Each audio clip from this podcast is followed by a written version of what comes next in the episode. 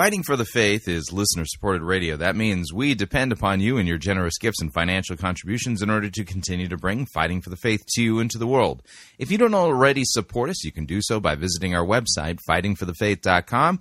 When you get there, you can click on one of our two friendly yellow buttons, or you can make your gift payable to Fighting for the Faith and then send it to Post Office Box 13344, Grand Forks, North Dakota, zip code 58208. And thank you for your support.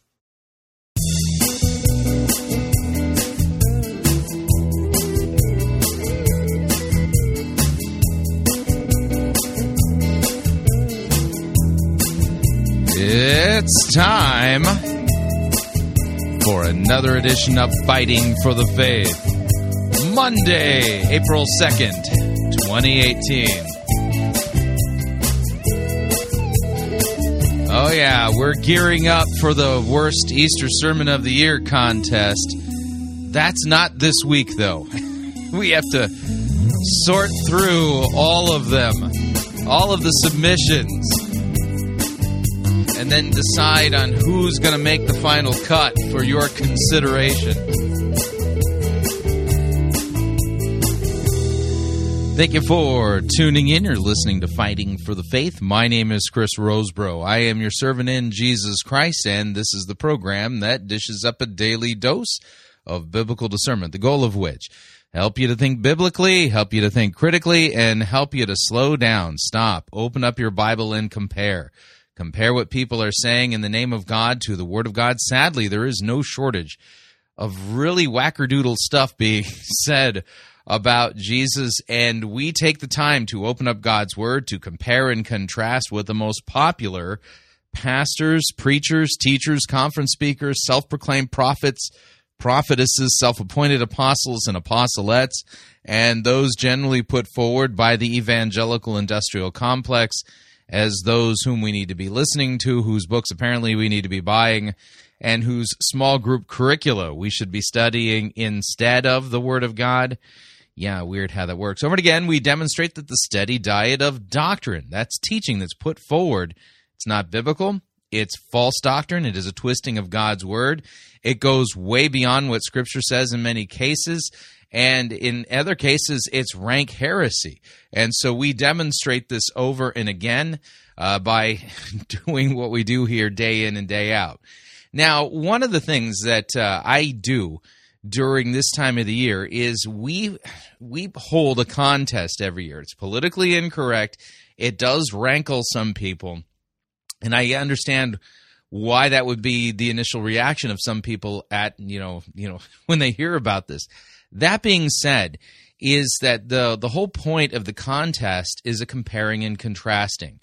And you will know if you have a pastor who is a Bible twister who is narcissistic or man centered or scratching itching ears, telling you what you want to hear and things like that. Oftentimes, the, the, the easiest way to spot it is by listening to his Easter sermon.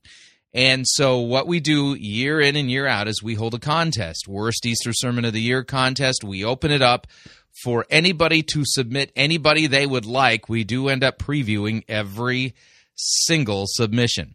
And the point is, is that over and again, we note that the false teachers have no clue how to rightly handle a biblical text, especially the ones that talk about Jesus' resurrection and what that is truly about. So what we do the first week coming out of Easter, first week coming out of Easter, the the we only play good sermons in the second hour. Yeah, that will give you kind of, if you would, a baseline for comparison in the next week. We'll do a little bit of, we'll give a couple of, of example of, of things that you're looking for. Uh, you know, when it comes to con- you know submissions and who to consider for submitting for our contest, and um, having done this now, this will be the ninth t- the ninth annual uh, worst Easter sermon of the year contest that we've held. I think I think this is year nine yeah, I'd have to go back and look at the archives, but yeah, it's it's getting up there. Let's put it this way: PCR uh, and Fighting for the Faith will be ten years old on June thirtieth. Uh, so, so, I think I started this the first year that I was broadcasting. Pretty sure I did. I'd have to go back and look, but um, we've been doing this for a long time, and I've noticed now that when it comes to uh, the types of bad sermons that we get, they generally fall into maybe a, about a half a dozen different standard categories. The best way I could put it. Um, you'll get the people who uh, you know allegorize the stone as you know something that you know is an obstacle for you experiencing a better life and nonsense like that. You get you just crazy off the chain theatrics. You know it it it, it uh, yeah, and, and then you've got the whole liberal thing where they're trying to figure out how to allegorize the resurrection because they don't believe in miracles. And you know and then you get like a Bill Johnson uh Easter sermon and at the end of it you're scratching your head going what did I just listen to? So uh, what we're going to do uh, for today's episode of Fighting for the Faith we're going to start out by um, with a um, a Joel Osteen, not actually Joel, Victoria Osteen update. We'll play the Joel Osteen family update music, and we'll give you an example, uh, something that won't make the cut this year because it was from last year, um, and we'll let you hear, uh, you know, an ex- perfectly terrible example of a bad Easter sermon uh, delivered by Victoria Osteen, who, number one, shouldn't be preaching. God's word forbids her to do that. And number two, clearly demonstrates she has no clue that the Bible's about Jesus, not about her, and not about you. So uh, we'll we'll take a look. You know, we'll kind of roll back the tape a little bit, listen to what she did last year for her Easter sermon, and uh, and then from there we're gonna.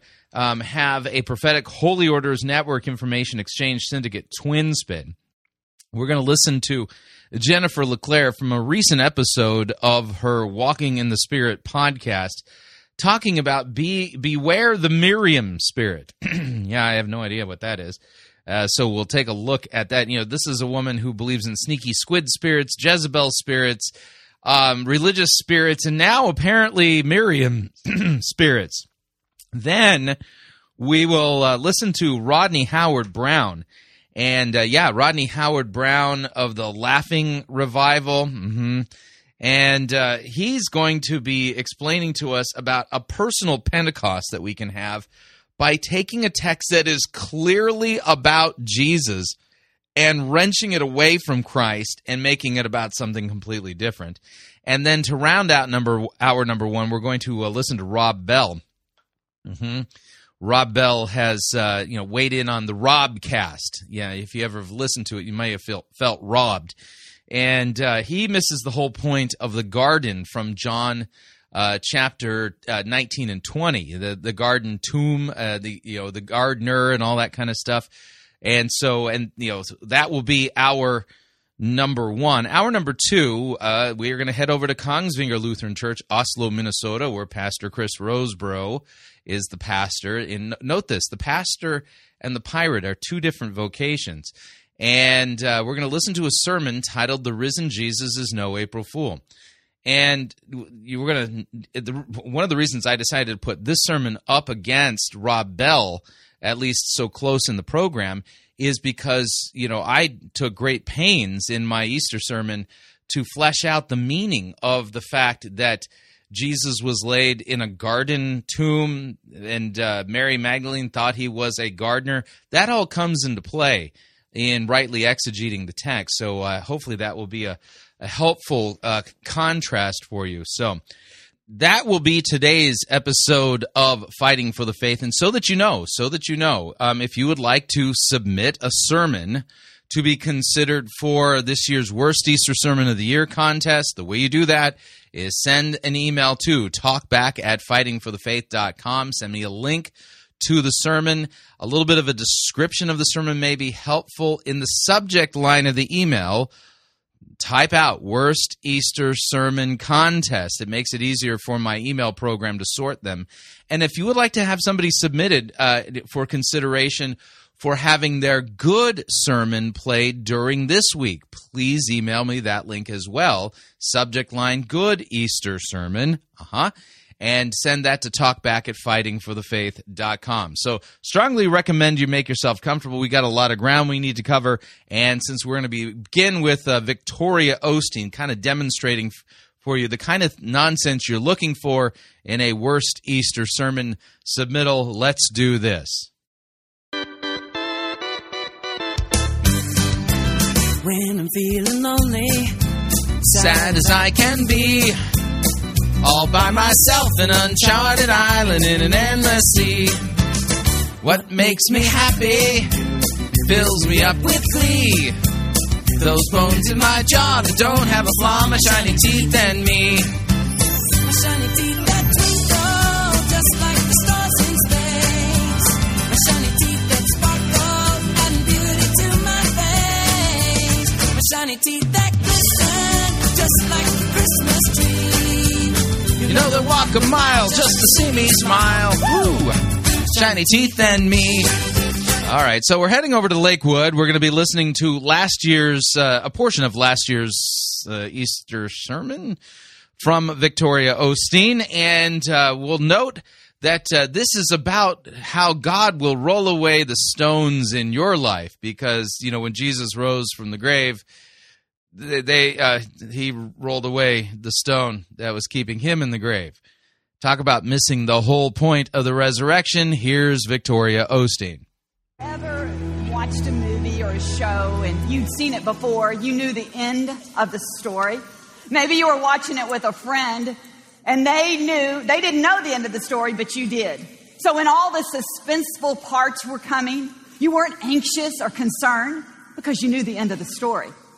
You see, today you and I are living in the end of the resurrection story. See, we know what happened the day that Jesus died. We know What do you mean by living in the end of the resurrection story? Yeah, the resurrection thing happened, you know, 2,000 years ago, at least regarding Christ. Now, we as Christians, we have our own resurrection to look forward to on the day that Jesus returns in glory to judge the living and the dead. That will be the great general resurrection from the dead. It'll be the day of judgment. And because we are in Christ and our sins are forgiven, we do not have to fear God's wrath or judgment or anything of the sort. And uh, and so you, you kind of get the idea. But what does she mean? We're living in the end of the resurrection story already. We're experiencing slippage, and this is the kind of stuff you're listening for in a bad Easter sermon. what happened when he was buried. He rose again. We're living at the end of the story. But see, 2,000 years ago, there was disciples and followers of Jesus that were actually living in the story. They didn't know what was going to happen. You know, the interesting thing about a story, when you're watching it, that's one thing. But when it's happening to your own life, that's an entirely different thing. You see, when it's happening to you and you face difficulties and challenges and suspenseful plots, it's difficult. You can't always remember the end of the story. You can't always remember what has been promised. See, today I want to talk about a band of women. One being Mary Magdalene, Mary, uh, the mother of James, and a few others. You see, they lived, they were living the story 2,000 years ago. In fact, they saw Jesus as he walked the earth. They saw him do tremendous miracles. They saw him open blind eyes and deaf ears. In fact, Mary Magdalene, her life was completely changed, radically changed by Jesus. She had a miserable life. The Bible says that she was full of darkness. But Jesus touched her and she became full of life. See, she was living the story of this grand Savior, Jesus. But she She was living the story. Again, weird way of talking. also lived the story of his death. She walked through the story when he hung on the cross. She saw him as he died slowly on that cross. She saw when they took him down and Joseph asked for his body so that he could wrap him in linen and take him to a tomb. And that tomb was sealed that day with a huge, huge stone. She saw it all. And as Jesus lay in that tomb, her hopes, her dreams lay there with him. Her hopes and her dreams lay there with him. Hopefully, her hopes and dreams were uh, about Jesus. You see, she saw it all. She was living in the story. One day after the Sabbath, She woke up early in the morning. The Bible says the sun had just come up, and she and that band of women, they gathered spices. Now, notice this is another thing to pay attention to. She's not actually reading out a biblical text. Uh huh. Oftentimes, not always, but oftentimes when a pastor or a preacher is summarizing the story, they're doing so because they don't want to read the biblical text because the biblical text doesn't say what they want it to say. So by summarizing it, they can manipulate the story and manipulate it in a fashion that is conducive with their false teaching. They wanted to anoint Jesus' body one last time. They were on their way to the tomb. I can imagine it was still misty in the air. There was still dew on the grass. They had all their stuff. They knew their assignment. They knew what their heart was beating for. And they were on their way. But on that path to the tomb, they remembered something. They remembered the large stone that sealed the entrance of that tomb. All right, yeah, that's right. They did remember it. I that's part of one of the accounts uh, given in the four gospels.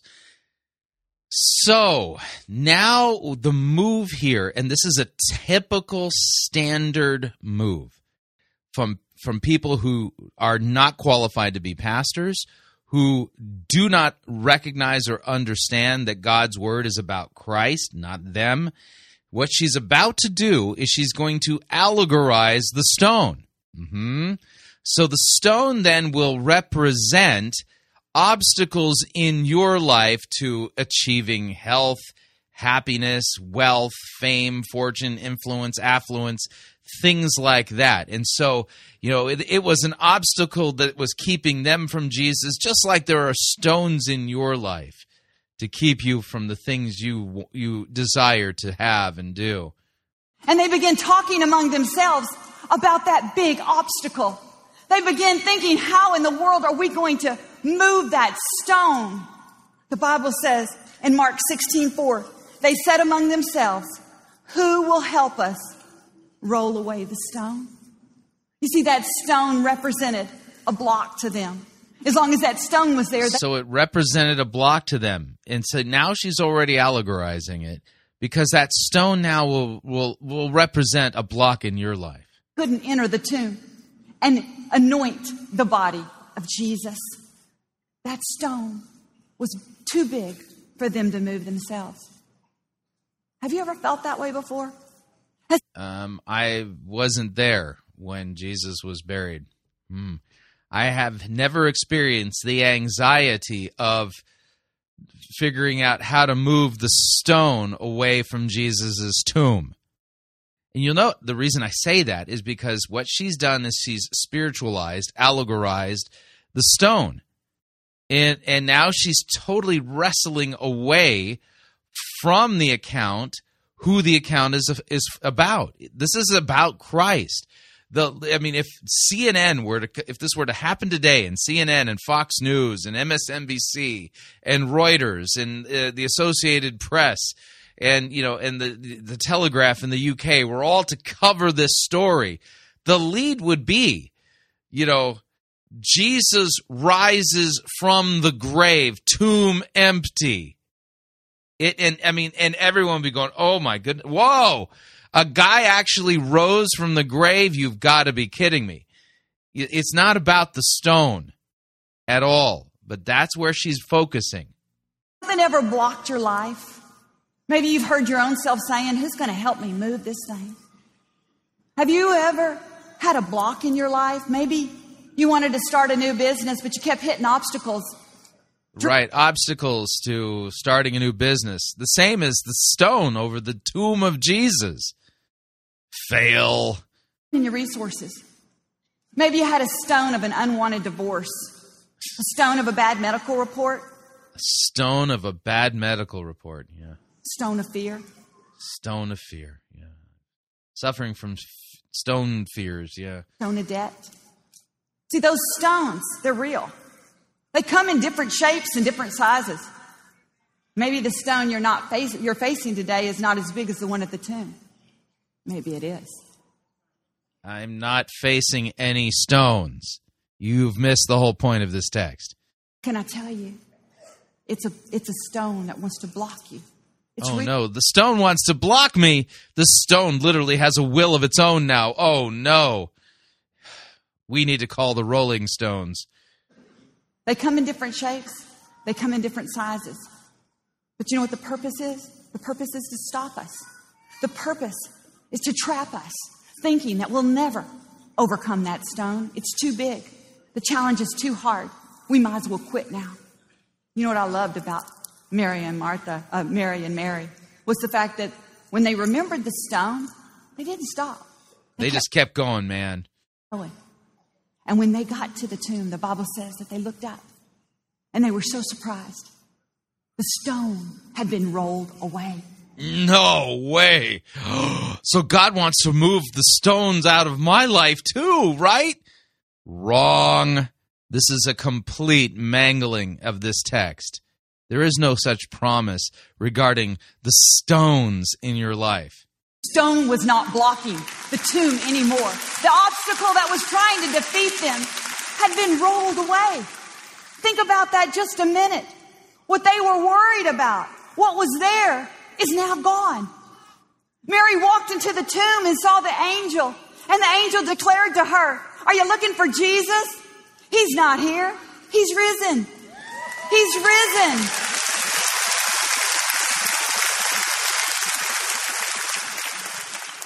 You see, the problem that she was facing that day was met with a promise the promise of the resurrection. As soon as the angel told her, He's not here, He's risen, the Bible says that she was reminded of the promises of Jesus. He said, I'll rise again. He said, the temple will be built back in three days. See, when she heard it, she remembered the promise.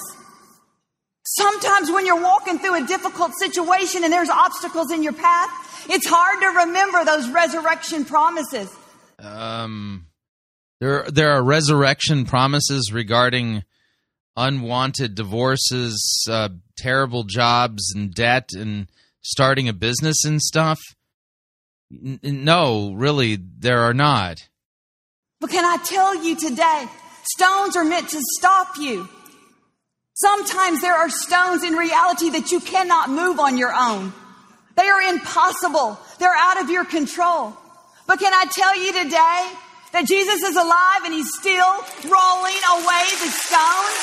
He I mean, utterly miserable. The fact that the people there are clapping for this nonsense shows that they are under a strong delusion.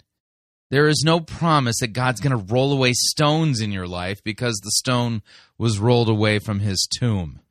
That I mean, it's just utterly absurd. I think you get the point.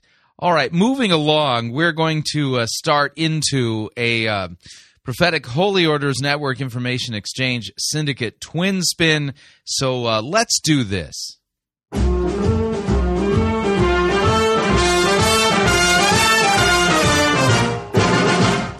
Down at an English fair, one evening I was there. When I heard a showman shouting underneath the flare, I've got a lovely bunch of coconuts.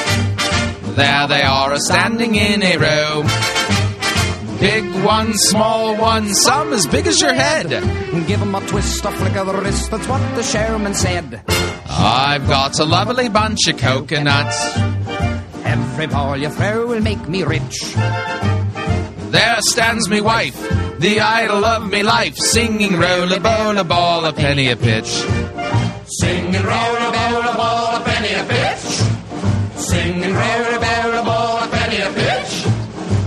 Bowl a ball, bowl a ball, singing roll a bowl a ball a penny a pitch. Yeah, I've got a lovely bunch of coconuts. So we're uh, heading over to Jennifer LeClaire's Walking in the Spirit podcast. And a little bit of a note, uh, the history, if you would, of Jennifer LeClaire. This is a woman whom we've te- we've heard her teach that there is a sneaky squid spirit, that there is a Jezebel spirit, that there is well a religious spirit. But did you know there can also be a Miriam spirit. And this is a perfect example of totally wrestling a text and making it about something that it is not about. And what's fascinating here, there's a weird irony, and that is is that if there were a Miriam spirit, because of who Jennifer LeClaire claims that she is, there's a really good chance she'd actually have that spirit. I'll explain as we go. Here's Jennifer LeClaire. Jennifer LeClaire here, senior leader at the Awakening House of Prayer, founder of the Ignite Network. All right. So, note, senior leader of the Awakening House of Prayer. Where in Scripture are senior leaders discussed? Now, I know about pastors, I know about elders and deacons. I do not know of any uh, biblical office of senior leader. And if she were a pastor of the Awakening House of Prayer, Scripture forbids her from being so because she's a woman. So now we've got a weird thing here. And that is is that she doesn't actually hold a biblical office, yet she's claiming that she has an authoritative office that she holds within Christ's church. But she doesn't. She's not qualified to be so, and she's literally invented her own ecclesiastical church office. Hmm, we continue. I want to share with you for just a few moments today about the Miriam spirit. Now, I, call it that because it's the characteristic that Miriam uh, manifested. And it also manifested in Michael, the daughter of Saul. Michal, yeah. So we're going to press into this revelation, and I urge you, if you see this heart in yourself, repent. If Now, I'm going to note that the whole purpose of this teaching is to make it so that you do not question or challenge, uh huh, the senior leader of the Awakening House of Prayer. That's really the purpose of this teaching. if the spirit is coming against you, you need to confront it and you need to intercede. Let's just look in scripture in Numbers 12. Numbers 12, and then we're going to put our finger in Samuel, 2 Samuel 6, and look at Michael. So look like two of these women now. This can work through a man or a woman. Don't start pointing your fingers at the ladies, men of God. Numbers 12, Miriam and Aaron began to talk against Moses because of his Cushite wife, for he had married the Cushite. Has the Lord spoken only through Moses? They asked. Has he not spoken also through us? And the Lord heard this. Now, now notice, they were speaking against Moses, not in the hearing of Moses, but the Lord heard it.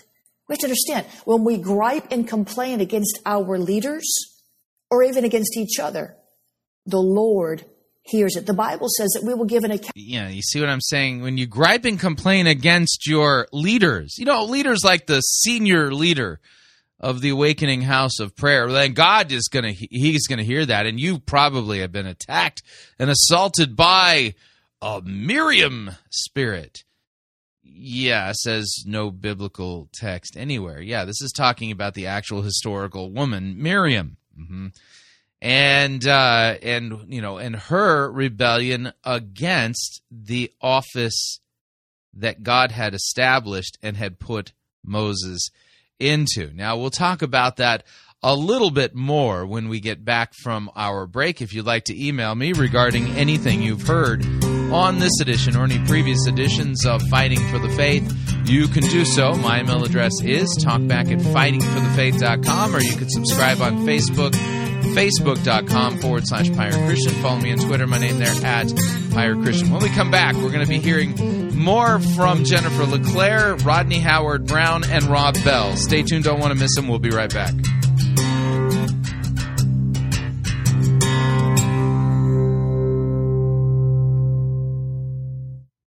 We don't need to rethink Christianity, we need to rediscover it.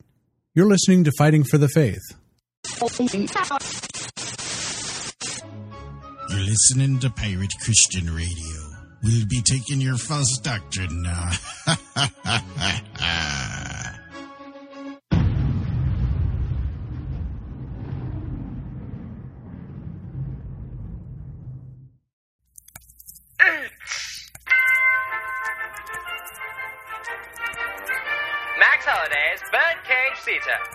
presents Church Day Select.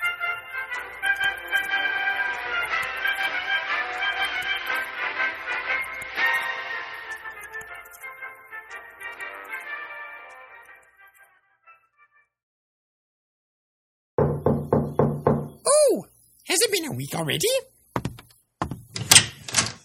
Right, uh, package for you, ma'am. Just uh, sign there. Oh dear, I was expecting something a bit larger.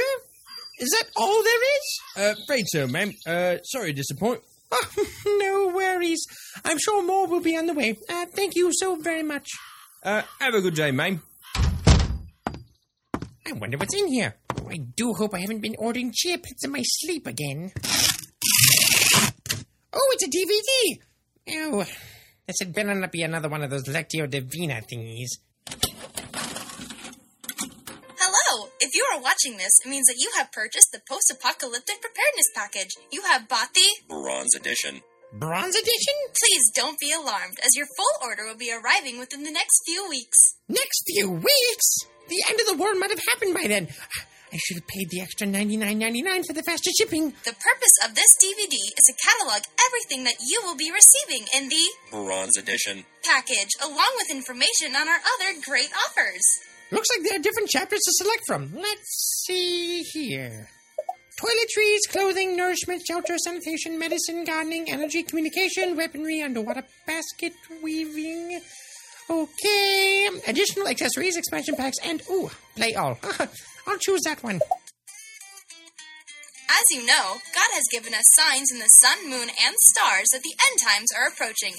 After the destruction of your country, the everyday comforts you currently enjoy will have been disintegrated by God's judgment.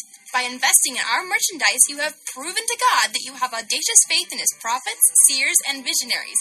Now we're ready to dive into the crucial survival equipment you have purchased. Well, I'm certainly glad that God knows I'm faithful.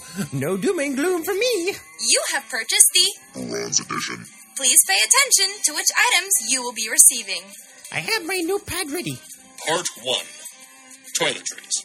In the bronze edition, your toilet paper will be made from the finest scratchy banana leaves and corrugated tree bark. Toilet paper made from scratchy banana leaves and.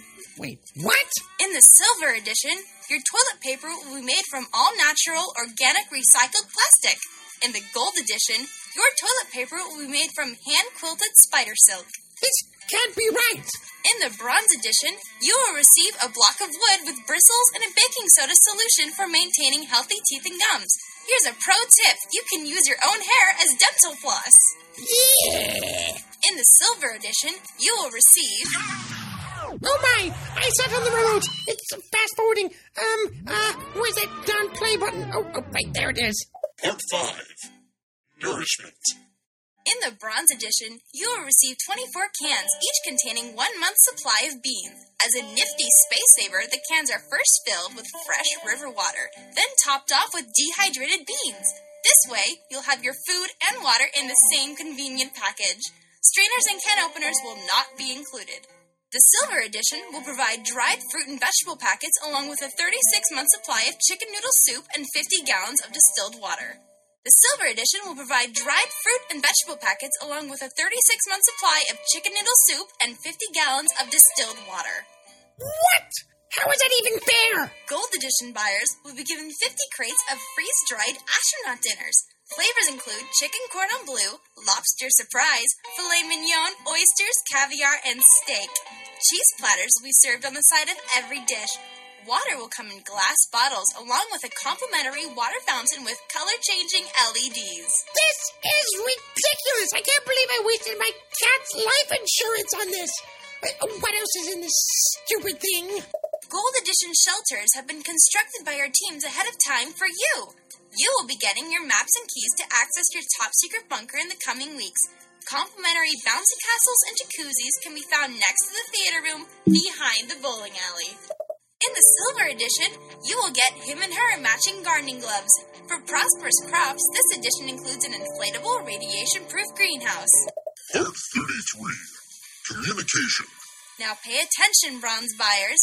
Using two of your Space Saver nourishment cans, you can attach this six foot string to each side to make an electricity free telephone.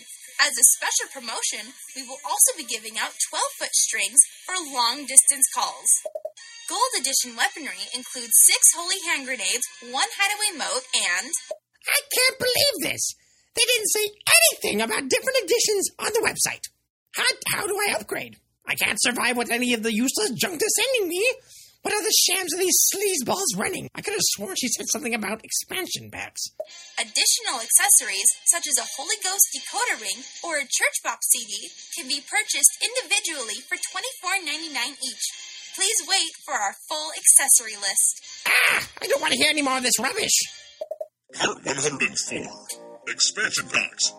Our hottest item is the Mr. Sparkle Party Pack. This little number comes with four sparkle suits, one disco ball, seizure inducing strobe lights, and confetti poppers. It's fun for the whole family. I want my money back. This is an absolute outrage. I can't believe I fell for this ruse. This concludes our DVD presentation. If you have any questions, please call the number not located at the bottom of your screen. And remember that all payments are non refundable and non negotiable. Thank you and have a wonderful apocalypse.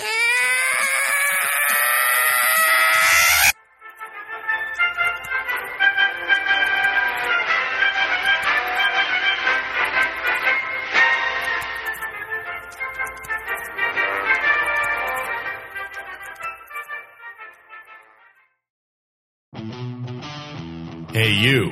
Yeah, you. Listening to this program right now. Have you ever found yourself wishing there was more Fighting for the Faith content that you could listen to and share with your friends? Well, you're in luck because we now at Pirate Christian Media have a YouTube channel that we upload content to on a weekly basis. We got programs like Twistbusters, You Don't Have to Be a Cessationist, Messed Up Church, exclusive Skype interviews, Pirate Gang conversations, and our most popular segment, Dumpster Fire. So if you're looking for some extra Pirate Christian Media goodness in your life, head on over to YouTube and search for Fighting for the Faith and subscribe.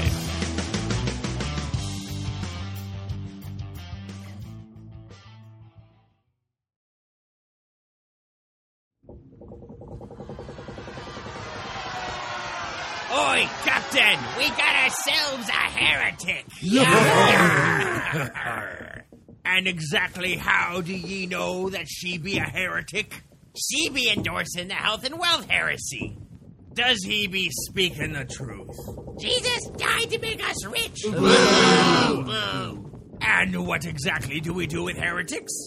Uh, we throw them in the boo box. No, no, no. We preach the gospel to them. What if, um, the heretic doesn't repent? Then we throw them in the boo box.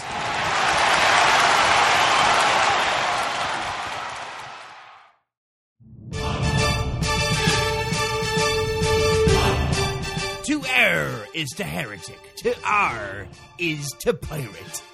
Get yourself over to www.piratechristianradio.com forward slash Reformanda and purchase yourself a copy of the game Reformanda and join the fight for the faith today.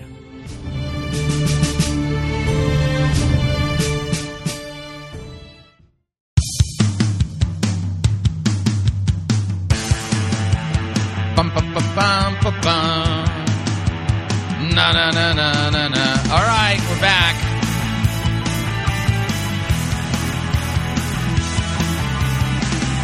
Warning listening to Fighting for the Faith could cause you to think that the stone in front of Jesus' tomb has nothing to do with the obstacles in your life. That's because it doesn't. Just a reminder Fighting for the Faith is listener supported radio. That means we depend upon you and your generous gifts and financial contributions in order to continue to bring Fighting for the Faith to you and to the world. And you can partner with us. It is a partnership. Visit our website, fightingforthefaith.com. When you get there, you'll see our three friendly yellow buttons. One says donate, the other says join our crew, the other says become a patron. When you join our crew, you get to pick your rank in our crew. Rank is based upon your monthly commitment. Lowest rank is Powder Monkey at $9.95 a month. After that, Gunner's Mate at $24.95 a month. From there, Master Gunner at $49.95 a month, and then Quartermaster at $99.95 a month. Joining our crew is a great way to ensure the ongoing work and mission of fighting for the faith. And uh, we truly can use your support. If you'd like to make a one time contribution, the way you do that is by clicking on the donate button. If you'd like to become a patron, you can do so by, you know, via Patreon. You can do so by clicking on the become a patron link. And of course, if you'd like to do uh, support us the traditional old fashioned way, you can make your gift payable to Fighting for the Faith and then send it to Post Office Box 13344, Grand Forks, North Dakota, zip code 58208. And let me thank you for your support. We truly, honestly cannot keep doing what we are doing here without your support. All right, let's uh, head back to uh, Jennifer LeClaire's Walking in the Spirit uh, podcast, as she's basically invented a new thing the Miriam spirit, the Miriam spirit that uh, could be coming against you, which would cause you to question and to challenge, you know, um, people like Jennifer LeClaire, the senior leader of the Awakening House of Prayer. We continue account for every idle word we speak. How much more words of criticism, words of judgment against our leaders and even against each other. Miriam and Aaron began to talk about Moses because of his Cushite wife. They were mad because he married a Cushite. And then they, they started to attack his mantle. They started to attack his anointing. They started to attack his ministry. So uh, attack his mantle. Where was his mantle mentioned? in Numbers chapter 12? You know, I just have to ask the question because, I mean, let's take a look at the story. Numbers chapter 12, verse 1 Miriam and Aaron spoke against Moses because of the Cushite woman whom he had married, for he had married a Cushite woman. And they said, Has the Lord, Yahweh, indeed spoken only through Moses? No. And they said, Has, you know, it, it, has he not spoken through us also? And Yahweh heard it. Now the man Moses was very meek, more than all the people who were on the face of the earth. And suddenly Yahweh said to Moses and to Aaron and Miriam, Come out, you three, to the tent of meeting.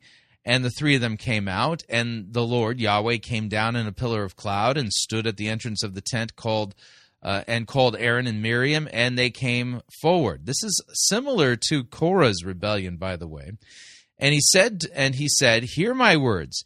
If there is a prophet among you, I, Yahweh, make myself known to him uh, in a vision. I speak with him in a dream.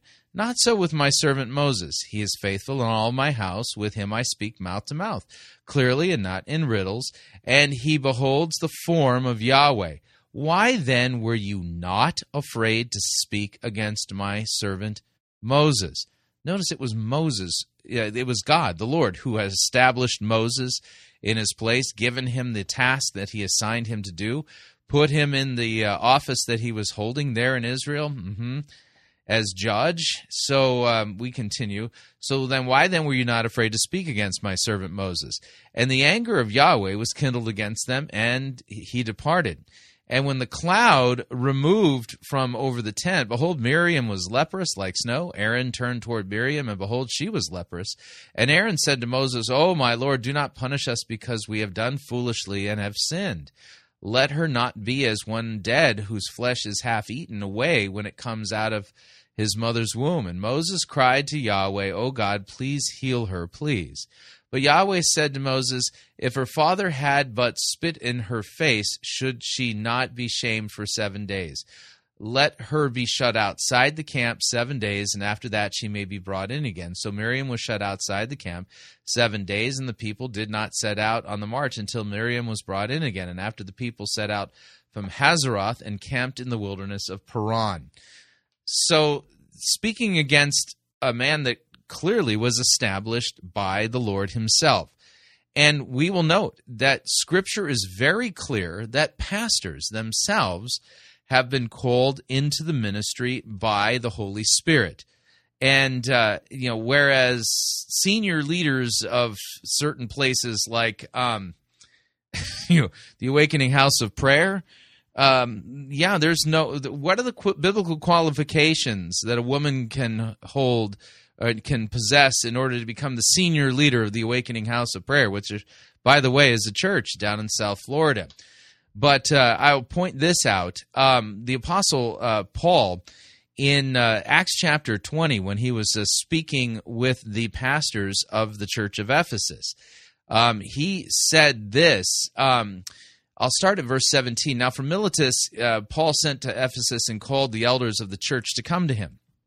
And when they came to him, he said to them, You yourselves know how I lived among you the whole time from the first day I set foot in Asia, serving the Lord with all humility, with tears and trials that happened to me through the plots of the Jews, how I did not shrink from declaring to you anything that was profitable and teaching you in public from house to house, testifying to both Jews and to Greeks of repentance towards God and faith and of faith in our Lord Jesus Christ. And now behold, I'm going to Jerusalem constrained by the Spirit, not knowing what will happen to me, except the Holy Spirit testifies to me in every city that imprisonment and affliction await me.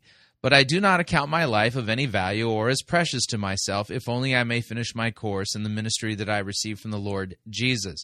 Now, notice the Apostle Paul, as an apostle in Christ's church, received his ministry from the Lord. That's an important point to testify to the gospel of grace. And now, behold, I know that none of you among whom I have gone about proclaiming the kingdom will see my face again. Therefore, I testify to you this day that I am innocent of the blood of all. I did not shrink from declaring to you the whole counsel of God.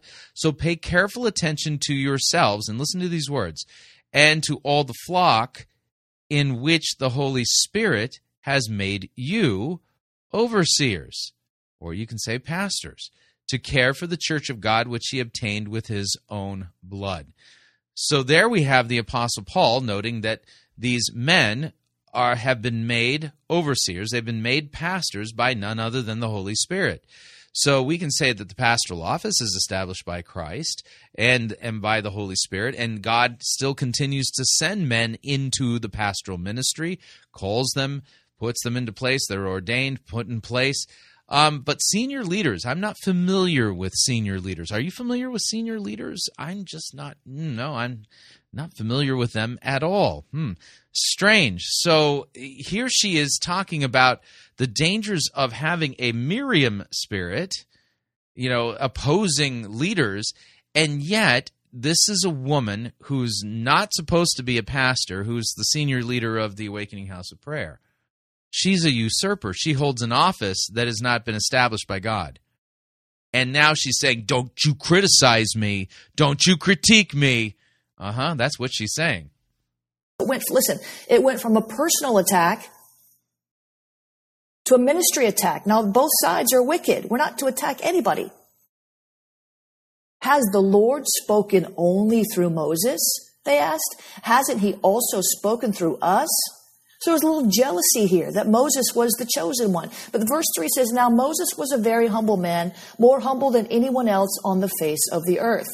At once the Lord said to Moses, Aaron, and Miriam, Come out to the tent of meeting, all three of you. Can you imagine? It's like the, the schoolmaster saying, All right, come outside the class, we're going to have a talk. So all the three of them went out, verse 5. Then the Lord came down in a pillar of cloud. He stood at the entrance to the tent and summoned Aaron and Miriam. When the two of them stepped forward, he said, Listen to my words. When there is a prophet among you, I, the Lord, reveal myself to them in visions.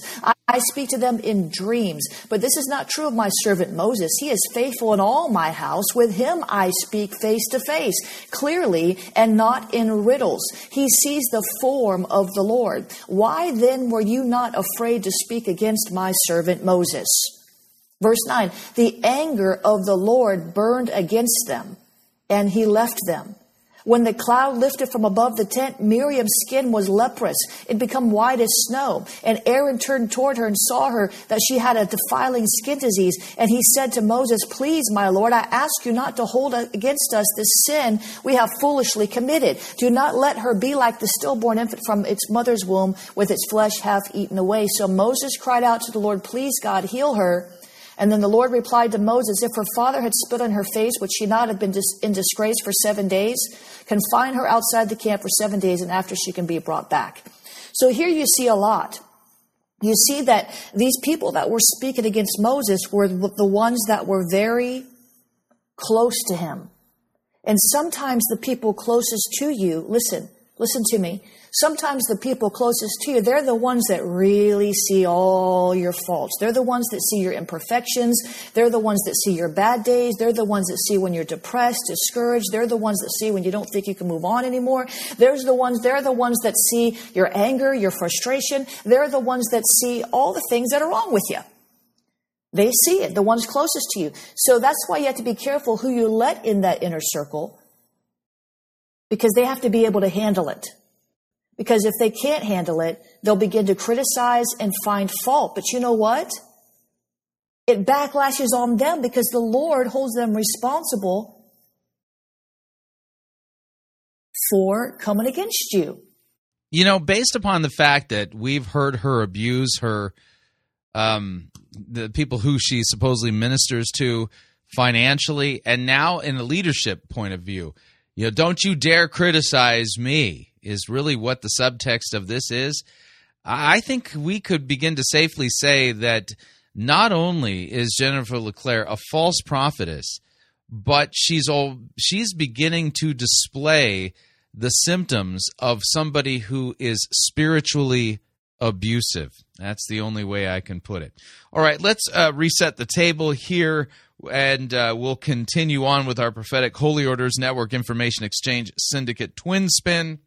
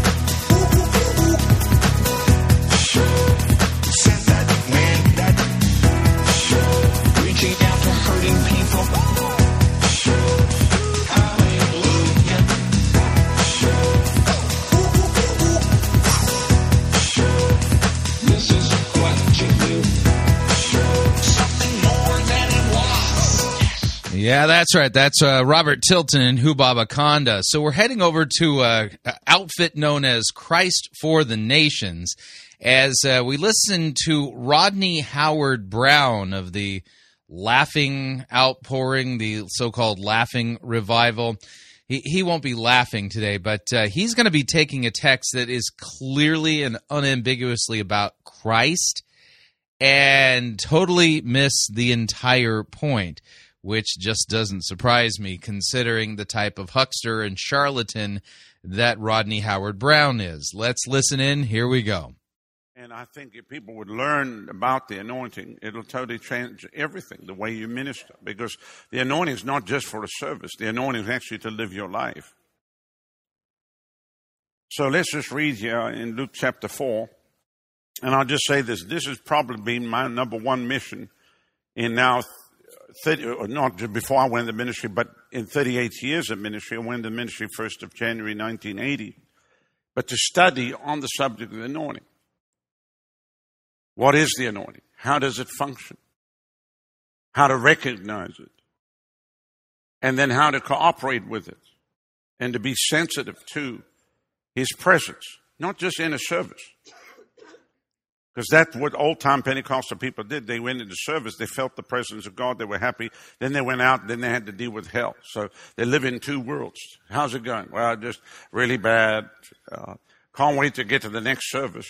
All right, so you're going to notice, I'm going to kind of explain the technique here. He has people with their Bibles open in Luke chapter 4. And his he's already begun with his theology. He's not letting the text dictate the theology. He's already begun theologizing. And so as a result of that, what we're going to see this text say isn't what it really says. At least what he's going to try to make it say isn't what it says at all. So let's preempt him and take a look at the passage that he's going to attempt to teach from. And it's in the Gospel of Luke, chapter 4. I'm going to start at verse 16.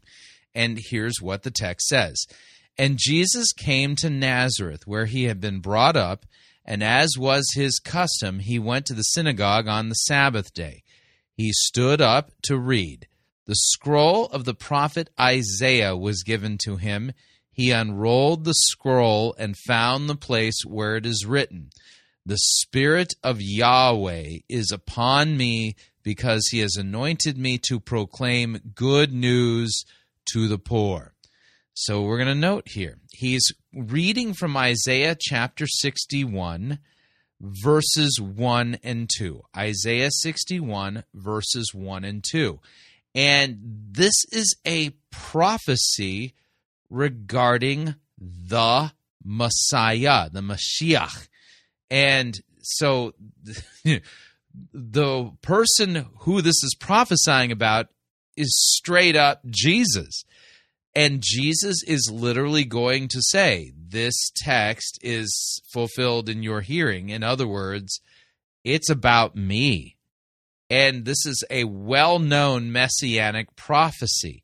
So Jesus is now a- applying that to himself. So when we see the, the Spirit of the Lord, He has anointed me, that's referring to the Messiah, the anointed one not just some generic anointing.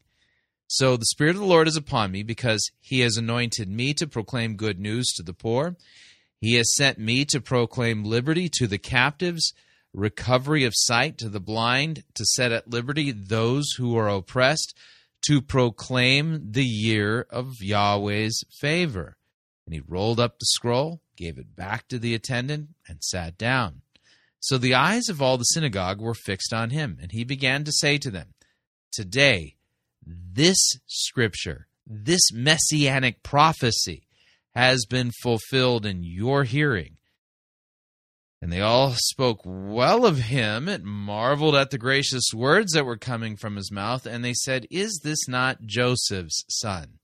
You see, Jesus, their thinking is getting a little bit uppity because he's taken a messianic text, one that is regarding the prophesied Messiah, the son of David, and he's saying that this is about him.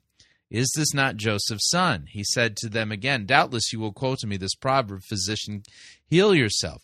What we've heard you do at Capernaum, do here in your hometown as well. And he said, Truly I say to you, no prophet is acceptable in his hometown. But in truth, I tell you, there will be many widows in Israel. There were many widows in Israel in days of Elijah, when the heavens were shut up for three years and six months, and a great famine came over all of the land. Elijah was sent to none of them, but only to Zarephath in the land of Sidon, to a woman who was a widow. And there were many lepers in Israel in the time of the prophet Elisha, and none of them were uh, was cleansed, but only Naaman the Syrian. And when they heard these things, all the synagogue were filled with wrath. And they rose and drove him out of the town and brought him to the brow of the hill on which their town was built, so that they could throw him down the cliff. But he passed through their midst and went on and went away. So important to note, this is Jesus saying, I'm the Messiah. Messiah, Mashiach, in Hebrew means the anointed one. So this isn't about a generic anointing. This is about the anointed one. And now we've got a big problem because Rodney Howard Browne here has already begun to theologize about some generic anointing that, that Pentecostals are supposed to understand and operate in. But this text isn't about that at all.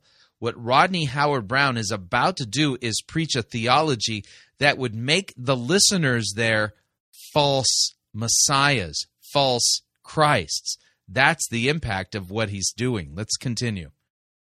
because then they can, you know, sense His presence. But God's presence comes to live and reside on the inside of us. And the Bible says we have this treasure in earthen vessels. And so people say, well, I don't feel too anointed today. You don't actually look that anointed, really, to be honest with you. So You know, we can't go by what you feel and we can't go by the way you look. Because the times that I felt nothing was the greatest move of God that took place. So it's got absolutely nothing to do with your feelings.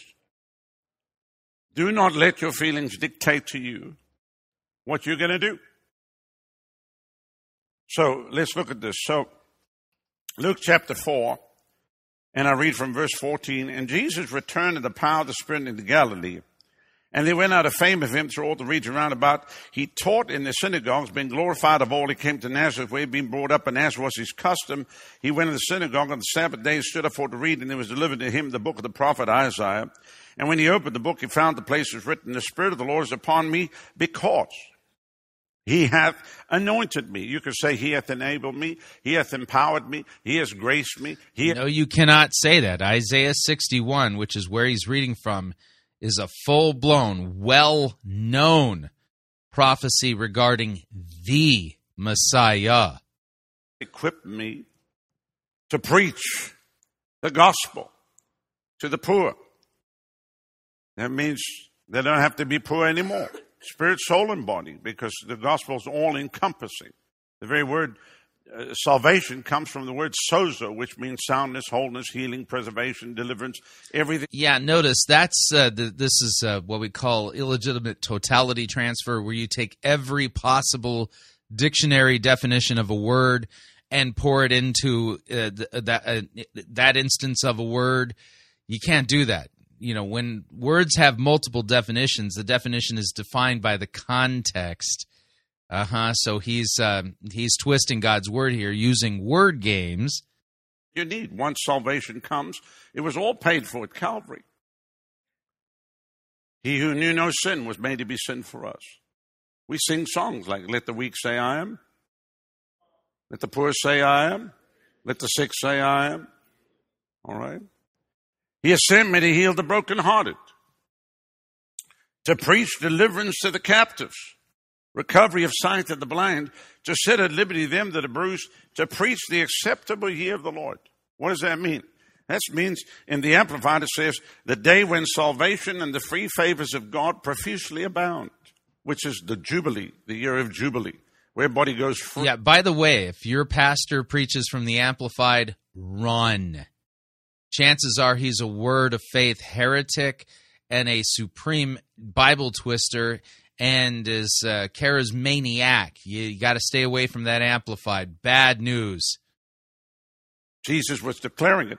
And you think about this, this was actually a very short message. It didn't take long to even uh, give it.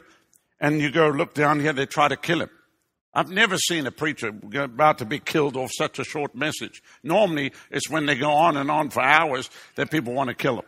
So, but Jesus' message was short. And then they wanted to kill him. Why? Because he said, today, today is the scripture. What's the big argument today? The big argument today, miracles are not for today. Yeah, this has nothing to do with whether miracles are for today. This text is about the fact that Jesus was claiming to be the fulfillment of that messianic prophecy from Isaiah 61. Tongues is not for today. I said to one preacher, if tongues are not for today, wh- wh- when was it for? Well, back in Bible days. Okay, so then, so what do we have today? Well, it's not of God today, it's the devil. So, okay, so God and the devil swap places. That's crazy thinking, man. Well, well. Yeah, again, this has nothing to do with cessationism or continuationism. This is a messianic text. Jesus is claiming this messianic prophecy is about him. If, if tongues was of the devil, they'd be using it in the nightclubs. They'd be using it. People would walk up to the bar. No, come on. Let's go. Let's go there. They'd walk up to the bar, give me a double whistle. Shaka baraka soto roboso. It would be in the movies. The guy would be there, you know, snorting cocaine. Yeah. Oh, shaparasakata. If it was of the devil. No, there's a billion people on the planet that have been baptized in the Holy Ghost speaking other tongues. You can't stop the Holy Ghost. You might not want him in your church, but that doesn't mean say he's going to stop. He's going to go down the road and find somebody that's hungry, that's thirsty, that's desperate. You know, if he's not welcome, he'll go somewhere else and he'll get in whatever crack you give him. That's why it amazes me the modern churches, they have like little one hour dry cleaning services, and they run basically like, like cattle milking stations, you know.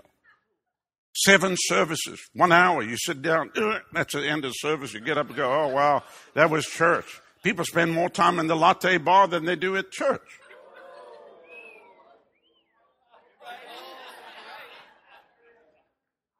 And then they wonder why they don't see a move of God.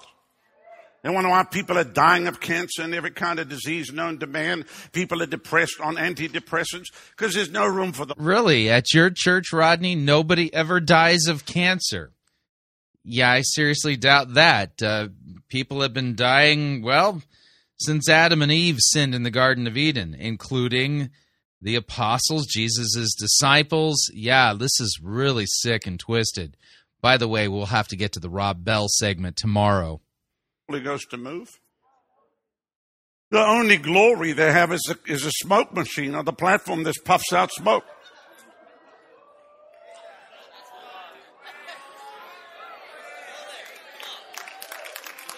it's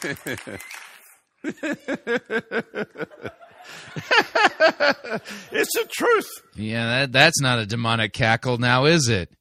And it's like everybody's nervous. They're nervous that if something happens, like last night, you know, power God hit the place, that makes people nervous. Somebody needs to control it, not you. Sit down and shut up. We don't need you to control anything. You can't ask the Holy Spirit to come and then shut him down.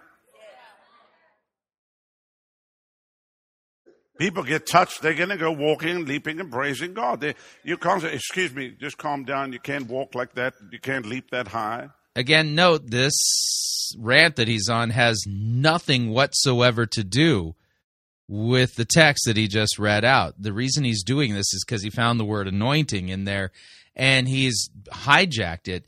Rather than make it about Christ, he's now making it about the Pentecostal anointing of the Holy Spirit, the atmospheric anointing thingy, which this text is most certainly not about at all. You're going to offend somebody. Jesus said today, now is the time of salvation. Now, not tomorrow, not next week, now. If he'd have said 2,000 years ago, there was a man by the name, you know, whoever, and everybody would, Amen, Hallelujah. Even if he said 2,000 years from now, it'll come. They would all agree. But because he said today, today, today, now is the scripture fulfilled in your ears. Then they got mad. They said, well, we know him. Is, is this not Joseph's uh, boy? Is it not Mary, his mother? Who, who does he think he is? Who does this cat think he is? Well, maybe they didn't say cat, but who does he think he is?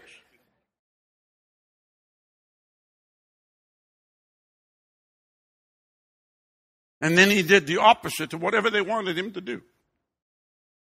Healed on the Sabbath, ate on the Sabbath, wrecked everything. Who feels called in the full time ministry? Raise your hand. The number one attack against you will be the traditions of men and the doctrines of men that will try to put you into a box and into a cage and tell you you can't do that. We, you, you know, that's never been done before. Meanwhile, you can write history. You, you, you can go, you can go by the Holy Ghost and do in your nation what has never ever been done before. I have no idea what he's talking about, but I assure you, what he's saying has nothing whatsoever to do with what this text says or means. Luke 4 is about Christ and his anointing, him being the anointed one. And literally, what he goes on to do is fill these people's heads by basically making them believe they're little messiahs. He doesn't say it in, in that in that many words, but that is literally the exact consequence of the false teaching that he is giving in that sermon. So, yeah, very, very dangerous indeed. All right, we are up on our second break. If you'd like to email me regarding anything you've heard on this edition or any previous editions of Fighting for the Faith, you can do so. My email address is talkback at fightingforthefaith.com, or you can subscribe on Facebook, facebook.com forward slash Pirate Christian. Follow me on Twitter. My name there at Pirate Christian. When we come back, we're going to end today off with the first of our good Easter sermons, the one I delivered yesterday. Stay tuned, don't want to miss it. We'll be right back.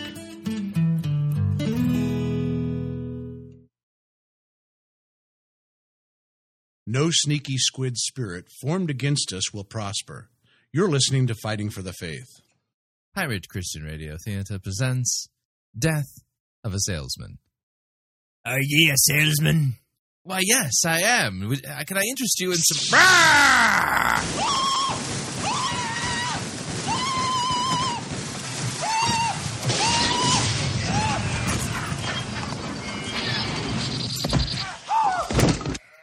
You're listening to Pirate Christian Radio. Hi, Chris Rosebrough here to talk about our longtime featured advertiser, CheapOair. Doesn't matter if you're traveling for business reasons or for pleasure. Doesn't matter if you're traveling within the United States or abroad. CheapOair is the place for you to save literally hundreds of dollars on your airfare, hotel rooms, and rental cars. Visit our website, fightingforthefaith.com. On the side of our website, you'll see our ad banners. Look at the ad banner for CheapOair and look on it. There's a promo code. Write the promo code down. Click on the ad banner and then book your travel at the CheapOair website, and you'll have the opportunity to enter that promo code for additional savings. Again, fightingforthefaith.com. Write down the promo code, click on the ad banner, and save money on your airfare, hotel rooms, and rental cars today. Hey everyone, it's Rex here to tell you about a product that I use on a daily basis. It's Coffee by Gillespie. It's delicious. It's got the caffeine you need to be a functioning member of society, and it's, it's coffee. There's all sorts of different blends to choose from that are themed alongside the church calendar. So not only does it taste insanely good, but it's also liturgical. Somehow. All you have to do is order it online at Gillespie.coffee, and it'll arrive at your door in a convenient, resealable bag filled with either whole bean or pre ground coffee. I personally like mine as whole bean because it goes so well with milk. Ah. Now that's what I call a balanced breakfast. So head on over to Gillespie.coffee and get some. That's G I L L E S P I E dot coffee. Rex out.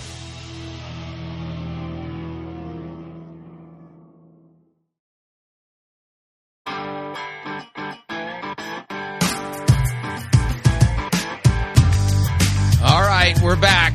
Hour number two, Fighting for the Faith. First of our good Easter sermons.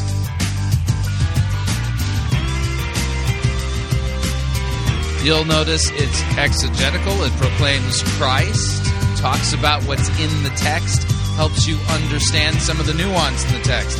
Now, you'll have to listen to tomorrow's episode to hear how Rob Bell botches the gardener thing not this episode. So uh, stay tuned till tomorrow.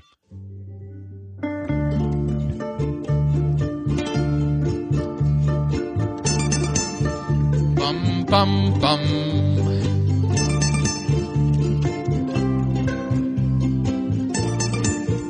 Bum bum bum bum.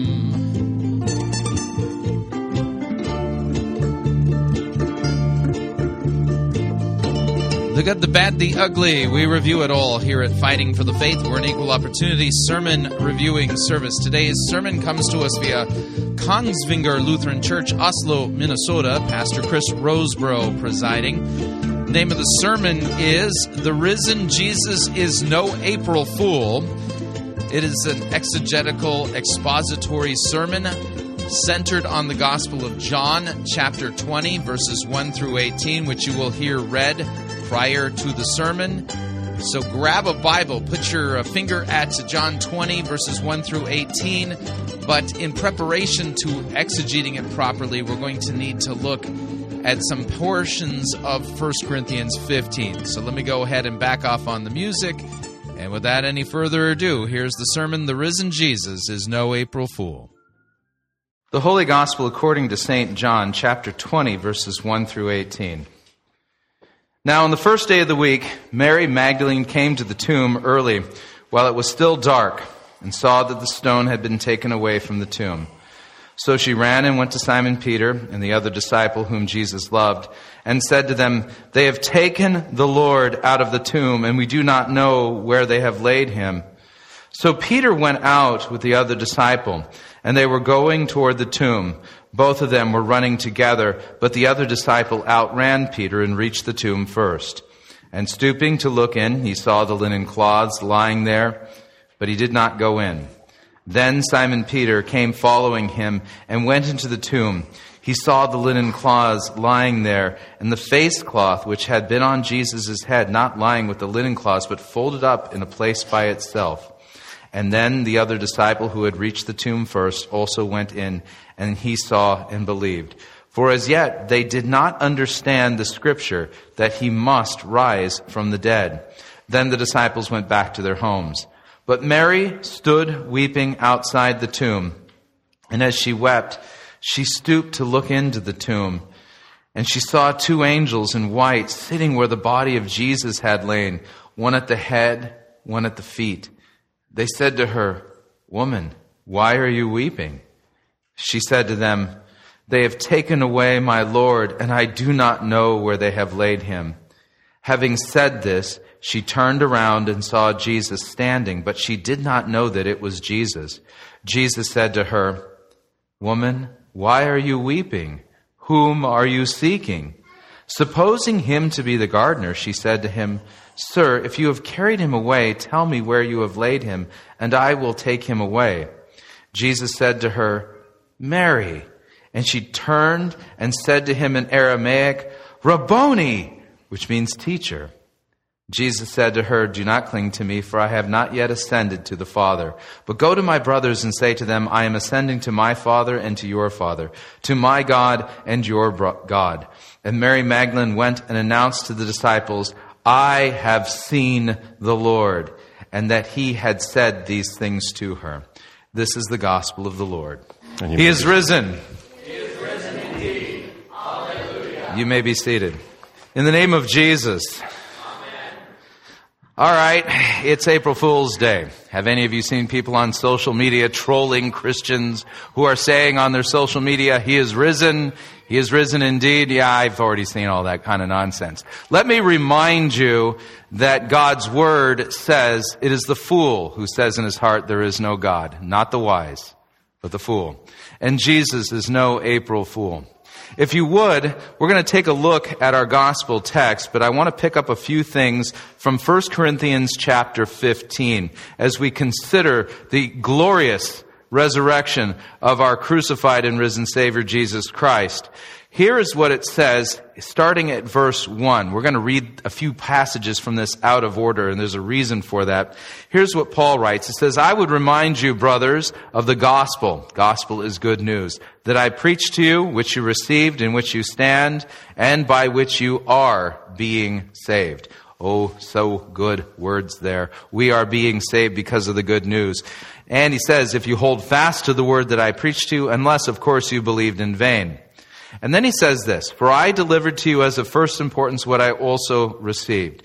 We learn from the apostle Paul in the book of Galatians that the gospel that he preached was not one that he had heard from a human being, but the gospel that he preached was actually given to him by none other than Christ Jesus himself via a direct revelation.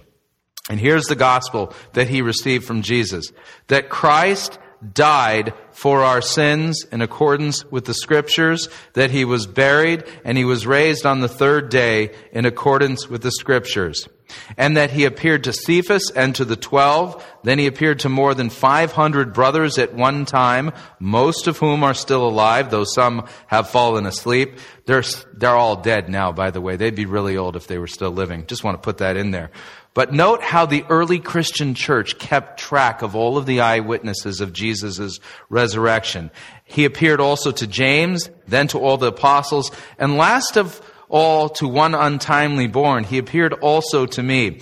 And note this, that the apostle Paul, before he was called by Christ, was a murderer. His well, his conversion to Christianity is akin to had Hitler converted to Judaism. That's how extreme the uh, the conversion was. So then, last of all, to one untimely board, he appeared also to me. For I am the least of the apostles, unworthy to be called an apostle, because I persecuted the church of God. And so we're going to note here, the good news primarily begins with the announcement that Christ has died for our sins. And this is most important because each and every one of us, after Adam and Eve's rebellion in the Garden of Eden, we are born dead in trespasses and sins. We are active belligerents against God. Each and every one of us is guilty before Him. And if you were to stand before God in your self-righteousness, God would have nothing to do with you and you would spend eternity in a lake of fire, along with the devil and his angels, whom we have listened to. This goes all the way back to the Garden of Eden. It's a tough word, but this is the truth. And so it is good news that Christ has died for our sins. But the thing is, is that when it comes to the resurrection, the resurrection is everything. Without the resurrection, how would we know that Jesus is God? The one thing we could say about Muhammad is that he's still moldering in a grave somewhere in Saudi Arabia. We can say of the Buddha that he also, his bones are moldering in a grave somewhere. Everybody who's claimed to be anybody, religious or otherwise, God in human flesh or otherwise, with one exception, they're all still dead.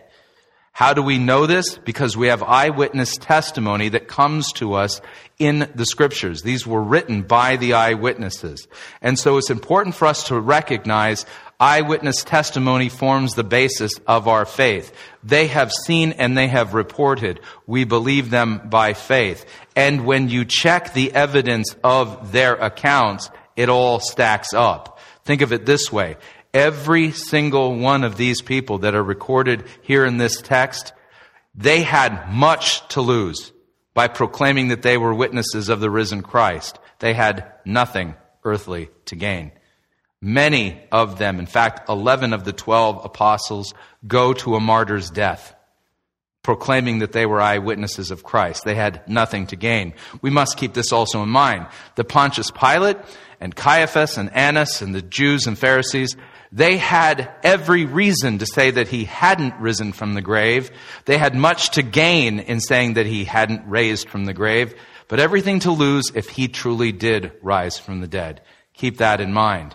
And so their lie that the disciples had stolen the body continues to this day, but there's no evidence of such a thing because people who know that they have stolen a body are not generally willing to go to their graves to do so. Keep that in mind.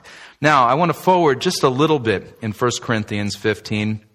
Pick up a couple of passages of verses from starting at verse 35. This will be vital information when we go back to our gospel, and I know I'm reading this out of order, but I want to pick up a few things, and by reading it out of order, they'll stand out just a little bit more. Verse 35, someone will ask, how are the dead raised? With what kind of body do they come? Which is a valid question. But Paul says, you foolish person, what you sow does not come to life unless it dies. And what you sow is not the body that is to be, but a bare kernel, perhaps of wheat or of some other grain. But God gives it a body as he has chosen, and to each kind of seed its own body. Not all flesh is the same. But there is one kind for humans, another for animals, another for birds, and another for fish. There are heavenly bodies and there are earthly bodies. But the glory of the heavenly is one kind, the glory of the earthly is another. There is one glory of the sun, one glory of the moon, another glory of the stars, for stars differ from star in glory. All of this then is the metaphor that he's using to basically say what's coming next, that what we are now is nothing compared to what we will be when Christ calls us from the grave. So it is with the resurrection of the dead. What is sown perishable is raised imperishable. You want a vivid picture of what that looks like? Look over there, outside the church, our graveyard. All of our saints who have departed this congregation who are buried there, they were sown perishable. And when Jesus returns in glory, they will be raised imperishable. What is sown in dishonor, it is raised in glory. It is sown in weakness. It is raised in power. It is sown a natural body. It is raised a spiritual body. If there is a natural body, there is also a spiritual body. Thus it is written, and listen to these words, the first man, Adam, became a living being. The last Adam became a life-giving spirit. But it is not the spiritual that is first, but the natural, and then the spiritual. The first man was from the earth, a man of the dust. The second man is from heaven. As was the man of the dust, so also are those of the dust. As is the man of heaven, so also are those of heaven. Just as we have borne the image of the man of dust, we shall also bear the image of the man of heaven. And this is good news. And so you'll note the comparison between Adam, the first Adam, and Jesus, the last Adam.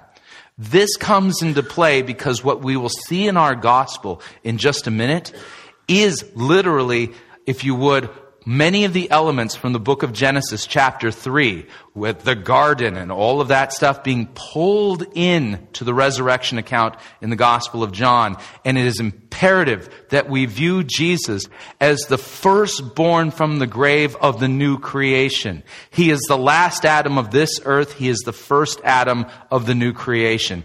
And we are in him. This is vital. Now back up just a little bit in this text and I want to read out a few verses from chapter 12. Here's what it says.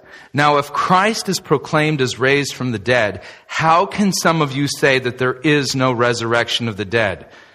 Hey, how do Christians speak this way? And Paul having to correct them. Years ago, I had coffee with a very famous liberal ELCA female pastor.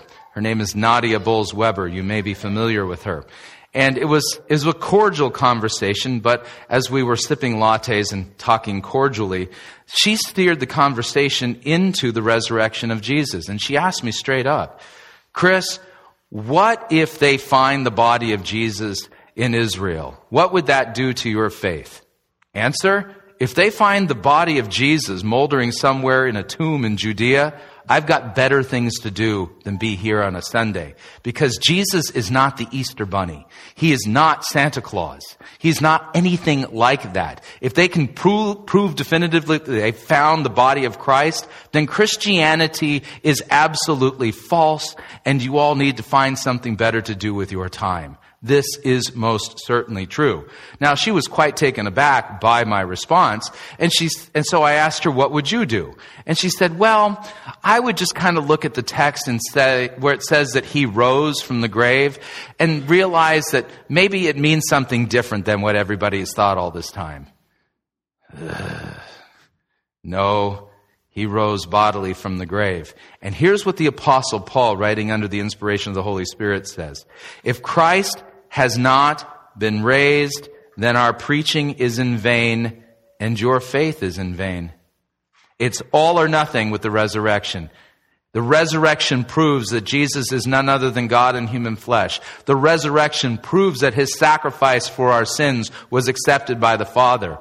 And he said he would rise from the grave. If he did not do it the way he said, then he's a liar and you shouldn't be listening to Jesus.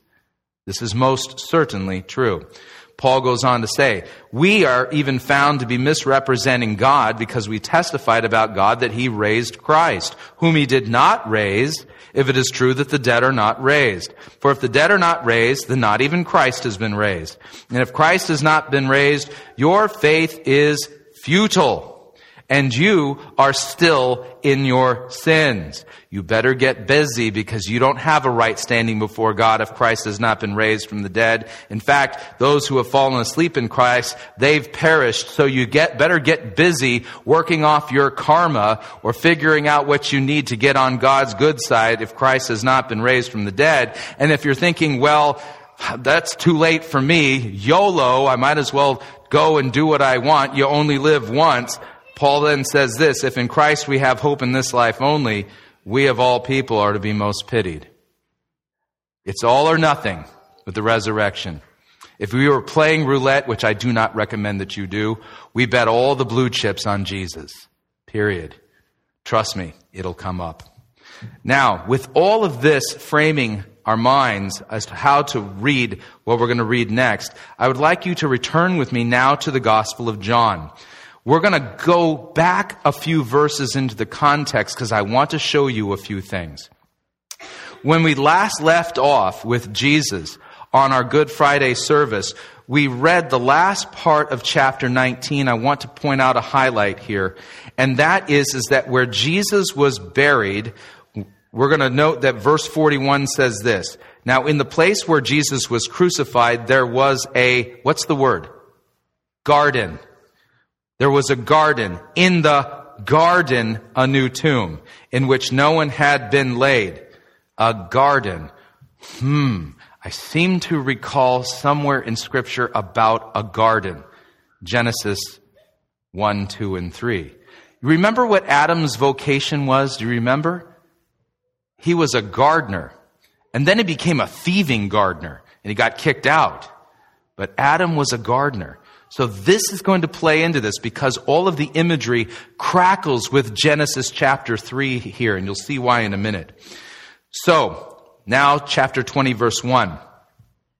On the first day of the week, which is Sunday, Mary Magdalene came to the tomb early while it was still dark and saw that the stone had been taken away from the tomb. Now, she at this point, and you'll see this as the story develops, is thinking that the Roman soldiers or the Jews had taken Jesus' body away. As if somehow it wasn't enough that they had flogged him, put a crown of thorns on him, punched him, beat him to an unrecognizable state, which is what Isaiah 52 says, and then crucified him and he died and then they pierced his body with a spear. As if that wasn't enough. There, she's thinking they've stolen his body as if they're going to insult his corpse even more which is a terrible thing. So this is what her fear is. So she ran, went to Simon Peter and the other disciples, the one whom Jesus loved. You gotta love this because the one whom Jesus loved, the disciple whom he loved, that's John, the author of this gospel. And you're gonna note, this has some little orneriness to it. John is saying the one Jesus loved. And he's going to talk about his race to the tomb and note the fact that he beat Peter there. Ah, young kids, I gotta tell you. Anyway, he's the youngest of the disciples as well. So, the one whom Jesus loved, and they said, and she said to them, they have taken the Lord out of the tomb, and we do not know where they have laid him. So Peter went out with the other disciple. They were going toward the tomb. Both of them were running together, but the other disciple outran Peter and reached the tomb first. By the way, this has all of the hallmark classic earmarks of eyewitness testimony, which is certainly what this is. They got to the tomb and stooping in to look in, he saw the linen cloths lying there, but he did not go in. Then Peter came following him. You can almost hear him writing in the subtext, huffing and puffing because he's older and out of, out of shape. And when he went into the tomb, he saw the linen cloths lying there, the face cloth which, which had been on Jesus' head, not lying with the linen cloths, but folded up in a place by itself. I remember years ago when a church lady in the Nazarene church told me, Jesus folded his clothes. He made sure to do his laundry right. You need to do that too. Cleanliness is next to godliness. That's not the point of this text, but I digress. So then the other disciple who had reached the tomb first, why does he have to keep putting that in there? He went in and he saw and he believed, for as yet they did not understand the scripture that he must rise from the dead.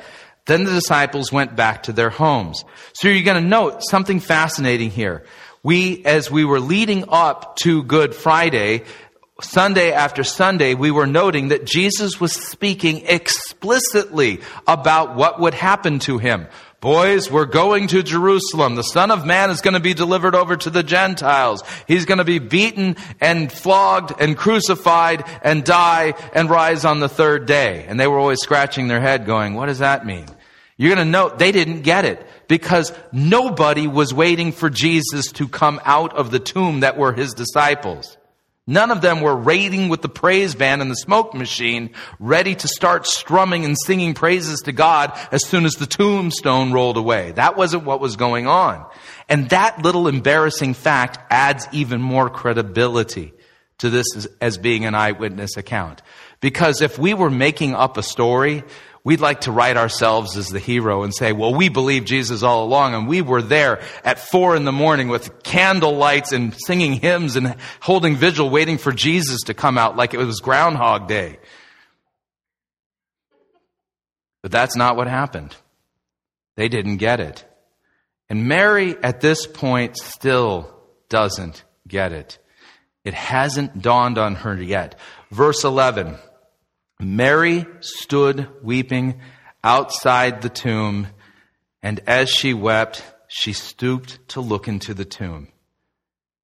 And what follows next is a vivid, vivid picture that actually harkens to something in the Old Testament. Let me explain. She saw two angels in white sitting where the body of Jesus had lain, one at the head and one at the feet. Y'all remember the movie Raiders of the Lost Ark with Indiana Jones? And they, they did a really good job of trying to replicate what the ark looked like. The top of the ark was called the mercy seat. And the mercy seat, what you saw on it was two angels facing each other. You're going to note, I think if you want a really good picture of what the empty tomb looked like, don't show the front of the tomb with the stone rolled away.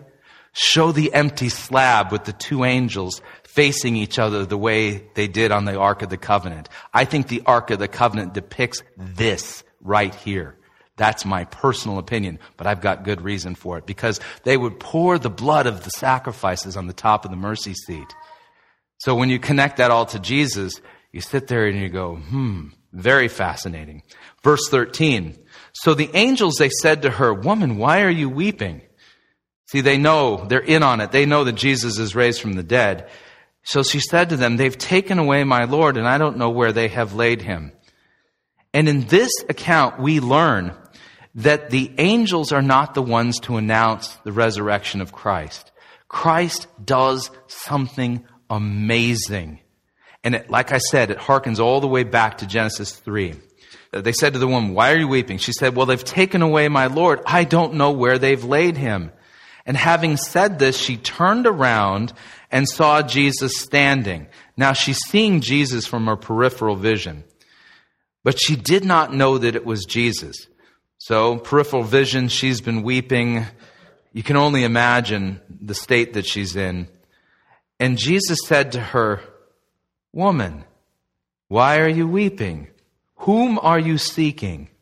And supposing him to be the gardener. Huh. I seem to recall a gardener in a garden at one point. She said to him, Sir, if you have carried him away, tell me where you've laid him, and I will take him away. Beautiful moment. Jesus said to her, Mary. And she turned to him in Aramaic, and you can almost hear the squeal of excitement. Rabboni, which means teacher. And Jesus said to her, Do not cling to me.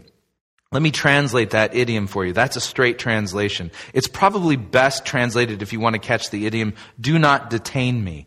Because at this point, Mary probably has given him a bear hug or is holding on to him for dear life, like, I've lost you once, I'm never going to lose you again. It's a beautiful picture. And so he says, Don't detain me, for I have not yet ascended to the Father. But go to my brothers and say to them, I am ascending to my Father and your Father, to my God and to your God. Mary Magdalene, a woman, went and announced to the disciples, I have seen the Lord, and that he had said these things to her. Now, work the biblical typology.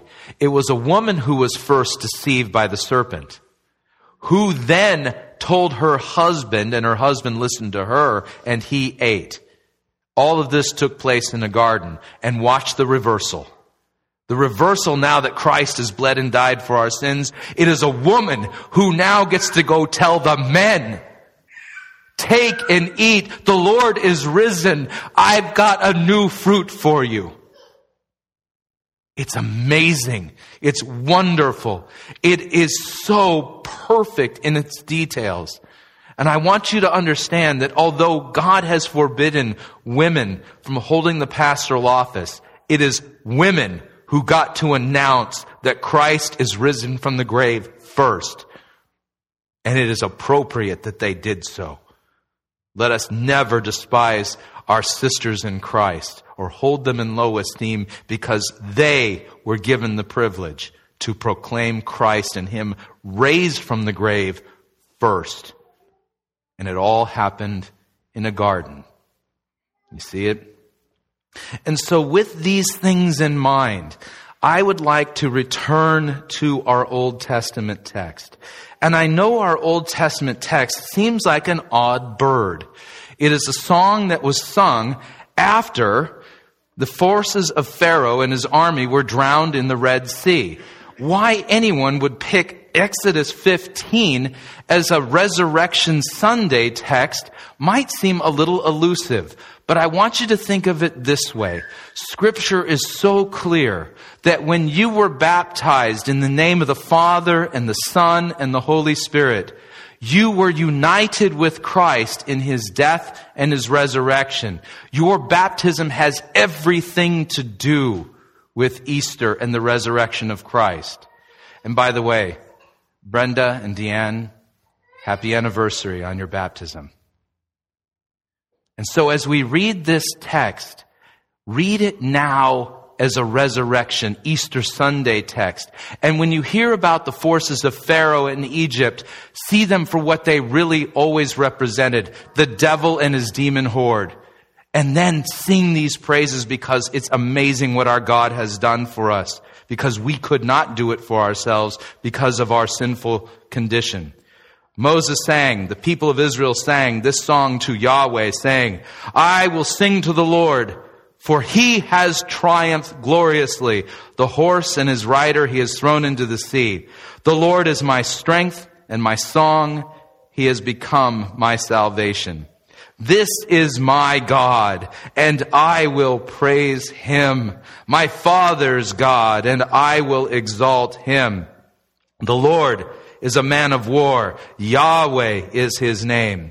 Pharaoh's chariots and his host he cast into the sea. His chosen officers were sunk in the Red Sea, in the sea that flowed from his pierced side. The floods covered them. They went down into the depths like a stone. Your right hand, O Lord, glorious in power. Your right hand, O Lord, shatters the enemy. In the greatness of your majesty, you overthrow your adversaries. You send out your fury. It consumes them like stubble. At the blast of your nostrils, the waters piled up, the flood stood up in a heap, the deep congealed in the heart of the sea. The enemy said, I will pursue, I will overtake, I will divide the spoil, my desire shall have its fill of them, I will draw my sword, my hand shall destroy them. Such is the murderous thoughts of the devil. But God blew his wind, the sea covered them. They sank like lead in the mighty waters. Who is like you, O Lord, among the gods? There is no other God. Who is like you, majestic in holiness, awesome and glorious deeds, doing wonders? Who is like you, Lord Jesus, who went into the very depths of hell, having died on a cross and rose from the grave victorious on the third day? You, Lord, who is like you, who takes sinners, dead in trespasses and sins and raises them to new life, unites them with him in his, in his death and his resurrection, promises them the forgiveness of sins, and when he returns will say to each and every one of them, well done, good and faithful servant. Who is like this God? Merciful, slow to anger, abounding in steadfast love, and pardoning iniquity. He is awesome in glorious deeds doing wonders. He is risen. Alleluia. In the name of Jesus. Amen. Amen. So, what'd you think? Love to get your feedback. If you'd like to email me regarding anything you've heard on this edition or any previous editions of Fighting for the Faith, you can do so. My email address is talkback at fightingforthefaith.com, or you can subscribe on Facebook, Facebook.com forward slash Pirate Christian. Follow me on Twitter. My name there at Pirate Christian. Till tomorrow, may God richly bless you in the grace and mercy won by Jesus Christ, his vicarious death on the cross for all of your sins. Amen.